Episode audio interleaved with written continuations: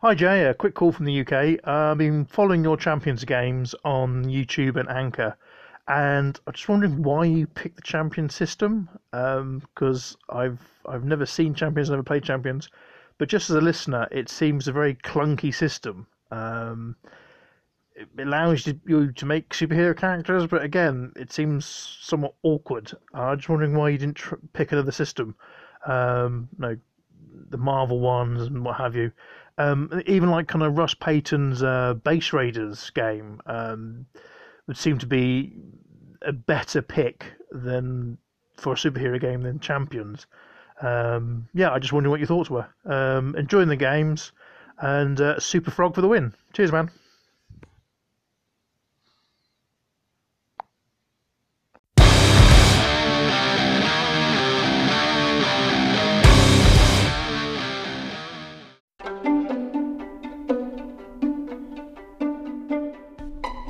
Mark from the U K, thanks for calling in. Really appreciate the question.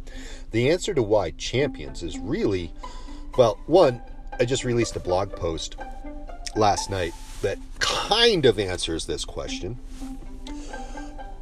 But the philosophy behind, or the idea behind why using Champions is the same that went into the Romir Dying Earth fantasy campaign.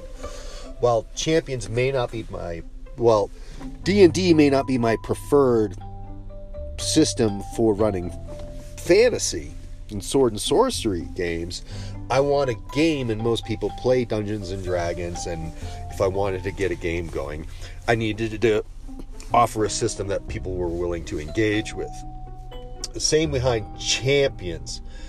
I find it easier to find some people who, want, who are willing to play a game of Champions than just about any other superhero game. Also, I ran it in high school, and I wanted to see if years later, as an adult, I could uh, run it more effectively, because it is clunky.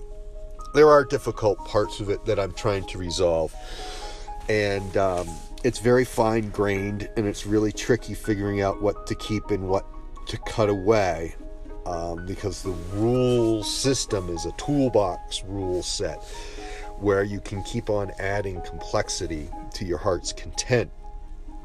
And so there's always this push and pull, I feel, between the players diving into books looking for more mechanics and more rules to control the pace of the game. That's what the focus of the the uh, blog post is.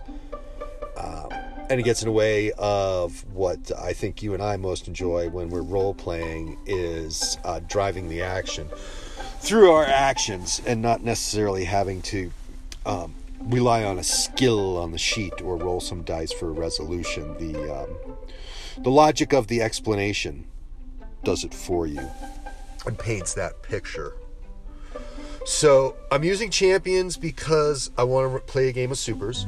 I've also looked at, and this is in the blog post as well if you care to read it, I think quite a few superhero games. Uh, Mutants and Masterminds, Icons, Villains and Vigilantes, D C Heroes, Marvel Heroes, Super Game, uh, Super World from Chaosium, uh, GURPS, Supers, and some I just don't like flat out, but even the ones that I do prefer over Champions aren't offering that much of a difference that I would sacrifice getting a game group together to, to push it. So, um, why am I using Champions? Because I really haven't found anything better. Uh, I know there's more to try, but it always seems that superheroes are a complicated game to get right as far as designing.